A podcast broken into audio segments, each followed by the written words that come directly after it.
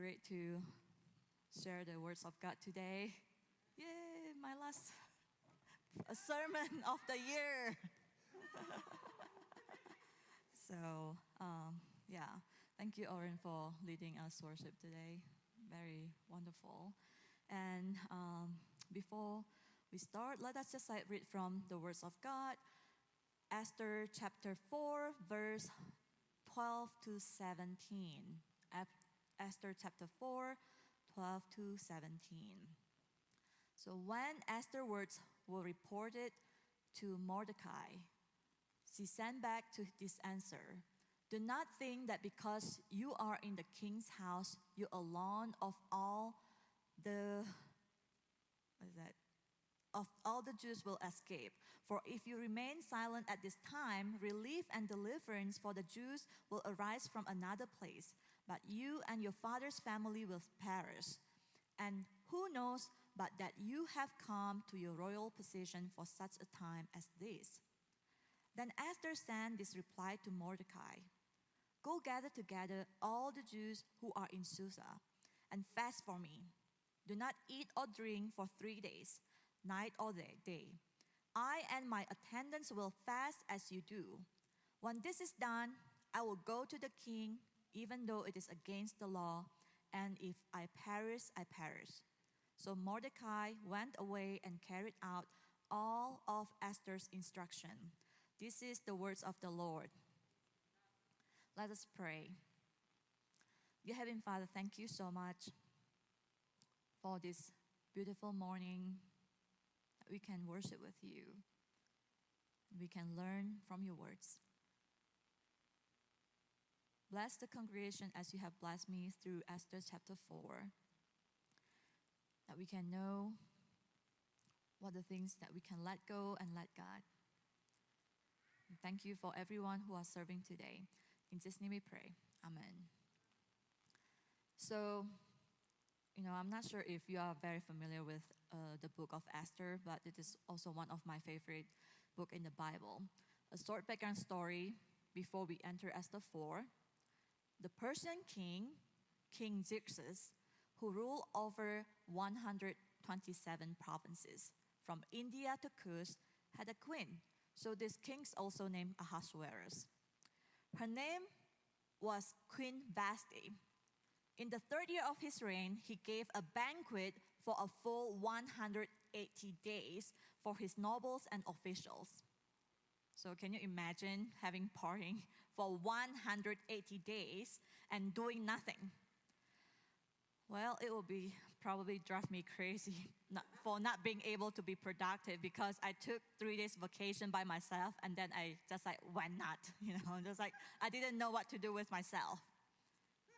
180 days. So at the end of the banquet, he had another seven days for the least to the greatest man in Susa, which was the capital of the Persian Empire. And on the seventh day, he was in high spirits from drinking wine, and he felt like to displaying his queen's beauty to the people and novels, because since he was so lovely to look at. So just like queen, you know, let the people see how lovely you are. Well, you know, the decision that a person makes after drinking can be very unreasonable and dangerous. The queen had high respect for herself and didn't want to be objectified, and she was also hosting his, her own party for the women. So she refused to come, and it cost her the crown because the king was furious for being rejected, and he listened to the advice of one of the seven wise men. His name is Memucan to strip Vashti's title as the queen. So it was a punishment for the queen and a lesson for the rest of the women in the kingdom to respect their husband. I don't think that was the best way to get respect from your wife. Do you know how, what is the best way to get respect from your wife? Do the dishes after dinner. then you get the respect from your wife. So Queen Vashti was out as the queen, and because of the results of a beauty contest, Esther became the new queen. So Esther was an orphan Jew who was taken care by Mordecai, her cousin. even though Mordecai, you know, just like a cousin, but she called Mordecai as uncle because he raised Esther as his own daughter. But nobody knew that Esther was a Jew because her uncle asked her to keep it as a secret since they were the people who were carried into exile from Jerusalem by the king of Babylon. So after Esther was made queen, King Ahasuerus also honored Haman, the Agagite, elevating him and giving him a seat of honor higher than that all of the other nobles. All the royal officials kneel and paid Haman honor except for Mordecai. And it enraged Haman because he was thirsty for respect and could not take no for an answer from other people. Therefore, he took Mordecai's refusal to kneel as an insult and was scheming to kill not only him, but also the rest of the people. Wow, we can see a narcissistic at the highest level here and how a person's anger can be so destructive. One man's grudge against another escalated into a full scale genocidal attack on one clan. And it also happened in the history, you know, not long ago. So unbelievable, so dramatic. When I read the Bible, I'm just like, sometimes the Bible is more dramatic than Korean drama. You know, it's just like Korean drama is already so dramatic, but it is more dramatic. So the other possibility that Haman, the Agagites, wanted to destroy the Jews because they were descendants of King Agag, the Amalekites that was spared by King Saul. So he was the last Amalekite. And then King Saul said, Okay, I'm going to let you go. So this is the descendants of King Agag. Having said that, the, the Jews and Agagites had been long standing enemies for almost 500 years. So if you cultivate hate in your heart, it will impact not only you, but the generation to come. Okay, it will impact for a long time. So to exercise his plan, Haman had to get a decree, decree from the king by instigating a belief that the Jews didn't obey the king's law and the king should not tolerate them because they had different lifestyles. In addition, Haman made a pledge to give 10,000 talents of silver to the king's administrators from the royal treasury if the king issued a decree to destroy the Jews. It's like, can I kill everyone and then I'll give you a lot of money? So the king gave Haman the authority to carry out the plan. And the decree was announced. The date of the genocide towards the Jews was chosen from the lot. So in less than a year, all the Jews in the 127 provinces would be killed. And the news broke out. Have you ever had that kind of news that somebody's going to kill you at a certain day? That you have to expect that day you are going to be killed. The news broke out, and the capital city of Susa was bewildered. And in the beginning of Esther chapter 4, we could see Mordecai's reaction toward the news. He was grieving, he tore his clothes, put on sackcloth and ashes, and went out into the city, wailing loudly and bitterly. The Jews were mourning, fasting, weeping, and wailing. Mordecai and the rest of the Jews in every province were not overreacting. Their lives were at stake. They just received the death penalty. They were helpless and hopeless. So here's the thing I want you to think about it, okay, for probably 30 seconds. What was the worst news you had ever received in your life? What was the worst news that you had ever received in your life? And what was your reaction? Okay. So when I was 10 years old, my mother told my my father told my mom that he would not be he would not come home anymore. He just want to leave the family. It was very hard to swallow, but I had I was so sad, but I held back my tears. I think that's why I'm just like you know have to be very strong. Don't cry in front of your mom because she needs your support. And then when I was 17 years old, you know, a riot against Chinese Indonesian happened in Indonesia because Chinese people they are also always doing so well. So if the economy was bad, then just like it is the Chinese. You know? So they have to attack the Chinese. And then the worst news is when they say they are here to get us. And then all the girls have to hide. And then you know, I also received countless of rejection from job application in the past. You know, thank you for your interest, but, and you understand the but, you know. I have a couple of friends who got cancer and then they passed away, and then my husband got laid off and I was jobless, and my father passed away on Thanksgiving Day, so it's always bittersweet on Thanksgiving Day. And when I got a phone call when I was meeting a client, you know, it is it is very bad to get a phone call when you're meeting a client if from the doctor, you know. It's like, well, Ruth, you know, your eight embryos are not viable. It's just okay, sorry about that, and you have to, you know, just like still be professional meeting with your client. So just like a lot of just like bad news, you know. And the news the, the worst news for a pastor is when you get an email from one of your congregation that I got the email, you know, I think the first week I started at Connection Church, I never even met this family. And then he said, Oh, we are leaving the church.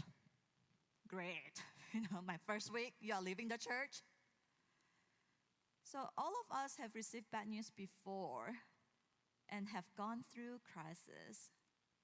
Perhaps our bad news or crisis were not as bad as the one Mordecai and his people received. Sometimes we are hopeful in the midst of our helplessness. Mordecai had a ray of hope amidst the bad news because Queen Esther was also a Jew. He asked Esther to go into the king's presence to beg for mercy and plead with him for her people. However, even as a queen, you know, she couldn't just like see the king whenever she pleased. The king had to summon the person whom he wanted to meet. That would be very nice, right? It's like, Kyle, now there's the time that you can see me. the rest of the time, just go to the basement. so the king had to summon the person whom he wanted to meet, and showing up before the king without a summons meant death. Not to mention that the king had not called Esther to see him for a month. Esther was in fear for her own life if she had to follow Mordecai's instruction. So, when we are going through crisis, we are sometimes overwhelmed by fear. What is your fear? Okay, what was the best, the worst news, and what is your fear?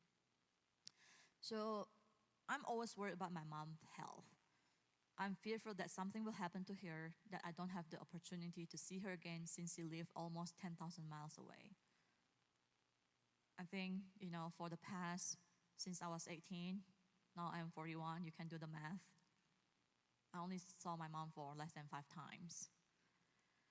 And then second, our Chinese prep students, Jerry and Luna, are driving now. Just like, ah.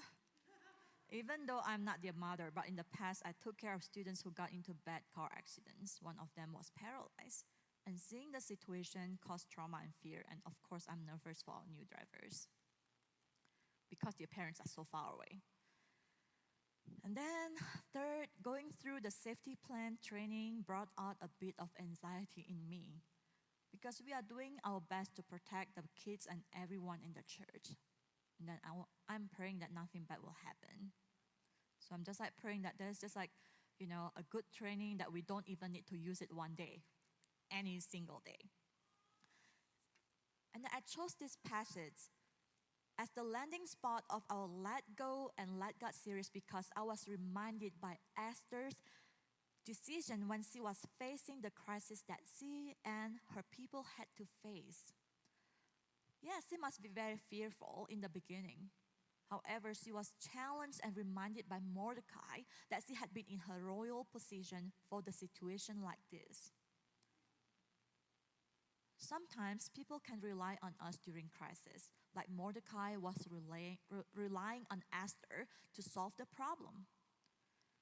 But Esther knew that she couldn't rely on the counsel from the wise men in the palace and making some strategic plans. I'm a problem solver and very strategic in my thinking. You know, Pastor Joy Engelsman uh, led the Strength Finder training uh, this past Tuesday, and then imagine we have so many strategic thinking people in our staff and then volunteer. I'm just like, wow, we are so strategic. We are going to grow because we are so strategic people, you know. but Pastor Joy also reminded us when we have too many strategic people, sometimes it's not working because everyone has their own plans, right? So it is a gift from God to create a lot of strategic people at the church. So also create me this way, you know. Nevertheless, during my three-day retreat in early August, I had to force myself to, to not have a plan, to just let go of all the jobs and responsibilities that I have, and to wait upon the Lord. It was difficult even so, I still did a lot of things during my three days. I don't think I can do three months. Three days is okay. It was not easy. So I, I learned during my mini retreat that there is one thing that I cannot let go of, which is to let God take care of me and take the control of my life. Because when when I was on vacation, you know, I do my schedule, exactly the every minute what the thing that I have to do, you know. And then Kyle always, always went crazy on vacation because just like okay, you know, when the bus come and then when the train come, just like every single minute is, you know, the itinerary. If you need a travel agent, you know who to find. Me. I'll make sure you have a lot of backup plan if the thing's not working. So it is difficult to, take, to let God take care of me and to take the control, to let Him to take the control of my life. As all of my fear that I mentioned earlier, I cannot control any of it. I cannot control if something happened to Jerry when he's driving, you know. I cannot control what will happen to my mom. I cannot control a lot of things. I just need to trust God. So when Esther said yes to Mordecai, she knew what it meant that she said yes and to let go of the possibility to lose her crown or even life. What is the letting go that you have to do? What is the letting go that you have to do? Is it the sense of control, anger, bitterness, feeling like a failure, that you have to let go, or the need to protect your children, the desire to have a spouse. Talked with my friend yesterday, you know, I said, You are 41. The clock is ticking. Let's pray hard that you can get a spouse. And then I'm going to pray for her hard. You know?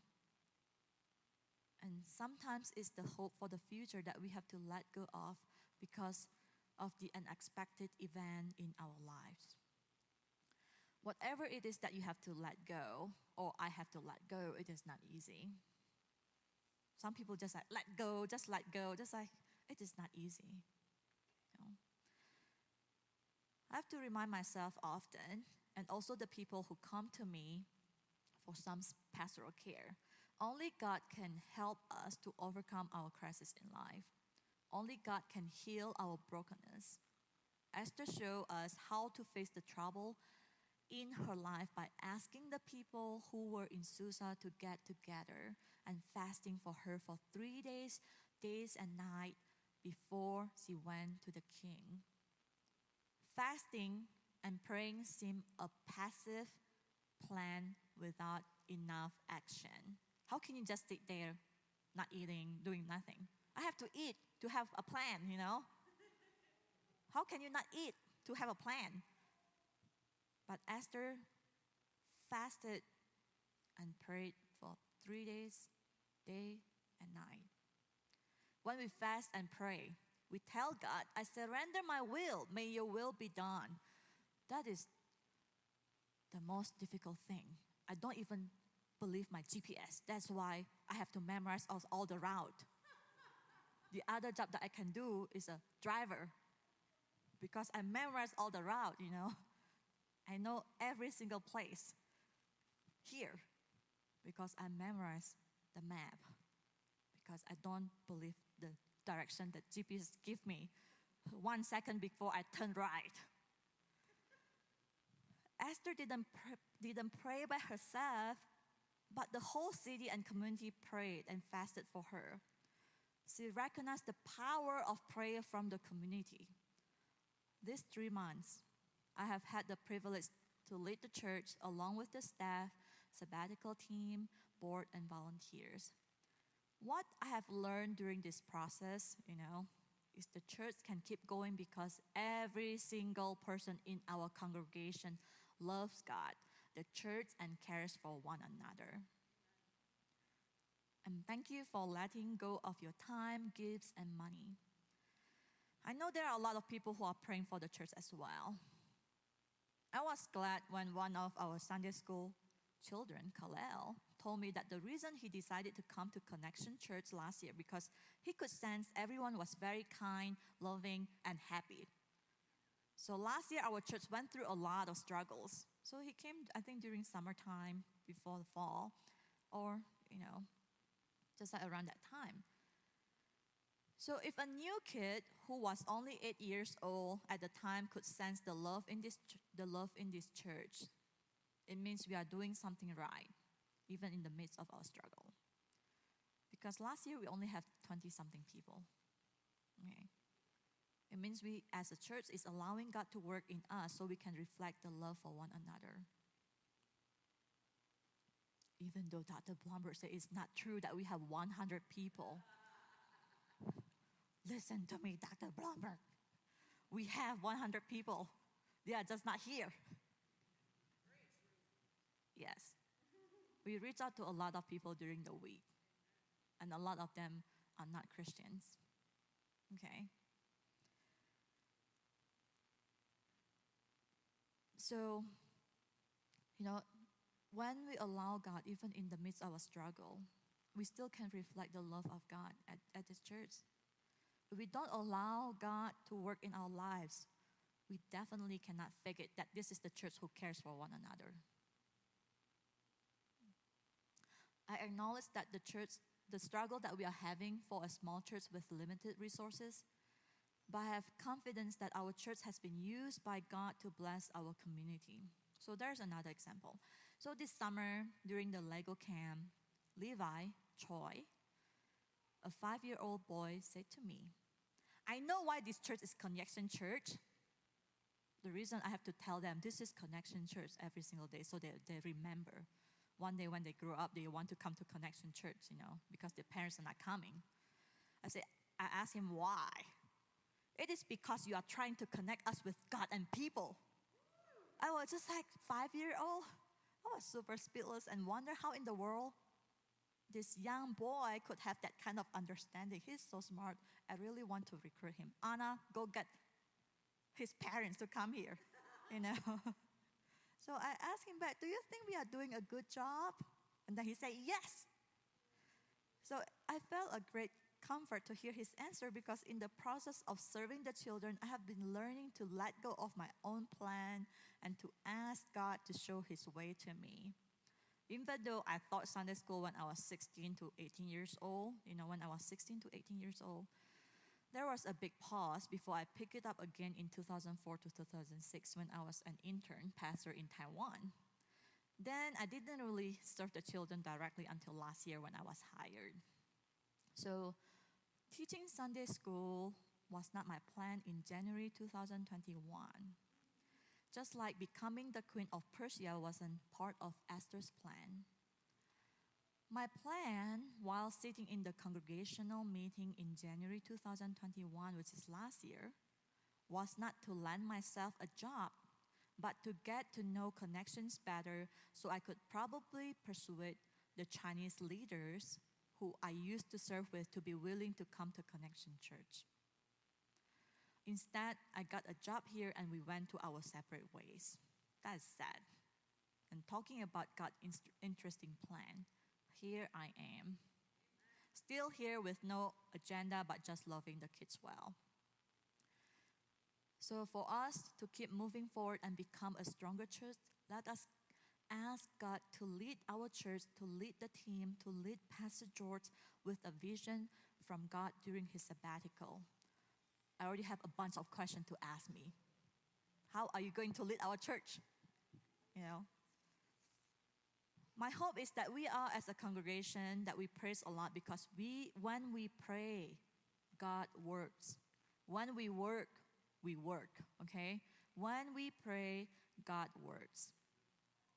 So at the end, thank you for showing me your appreciation to me last Sunday. I'm very grateful. And thank you for everyone who has been working faithfully behind the scenes. This is my Oscar speech, okay? I just want to I just want to thank Chris for showing up every Sunday. Even when he had concussion. He showed up after his concussion. When he told me he had concussion, on Saturday, I was just like, what is my backup plan? I had no backup plan.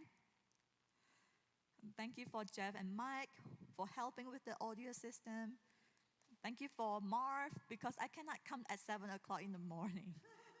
Since sometimes I have trouble sleeping, you know, I cannot show up at 7. So Marv is the one who opened the door, you know. And for Amy, for Kim, for Jane and Kelly, for all the board and volunteers. Actually, I list everyone's name, but I'm not going to read it, okay? and then I counted. Usually at the church, only 20% of the people serve the church, and we have 80% of the people really serve the church. Okay, that's wonderful. And, you know, just like thank you for loving this church. And let us make the commitment to let God lead our life and the church. If you want to know the end of Esther's story, it was a happy ending for Esther's and God's people. The Bible story is not all happy ending, okay? But this one is a happy ending. God saved his people from the wickedness of Haman, the Agagites. You can read the entire book of Esther. It is not a lot of chapters, only chapters nine, nine chapters. So at the end, we are gathering here to let go and let God.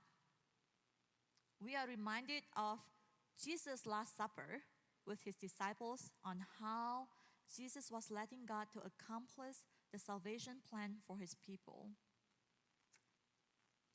The bread and cup, the wimpy bread and cup. One day we have to have a great communion, okay? We have to have a feast. This is so wimpy.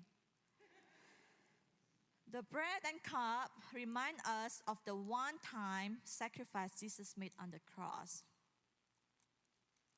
And we partake to remember what he did on our behalf. The Bible is saying, For I received from the Lord what I also delivered to you that the Lord Jesus, on the night when he was betrayed, took his bread and when he had given thanks, he broke it. I cannot break it. And said, This is my body, which is for you. Do this in remembrance of me. Okay. Let's spend the time to give thanks to God or ask for his forgiveness before we take this bread.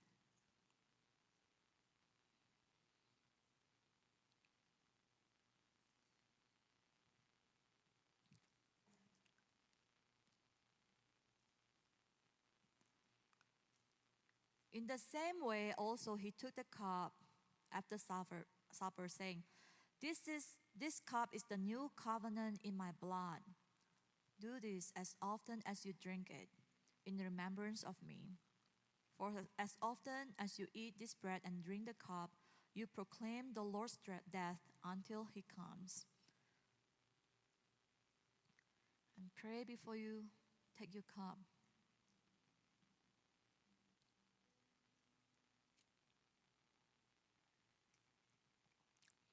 Let's pray.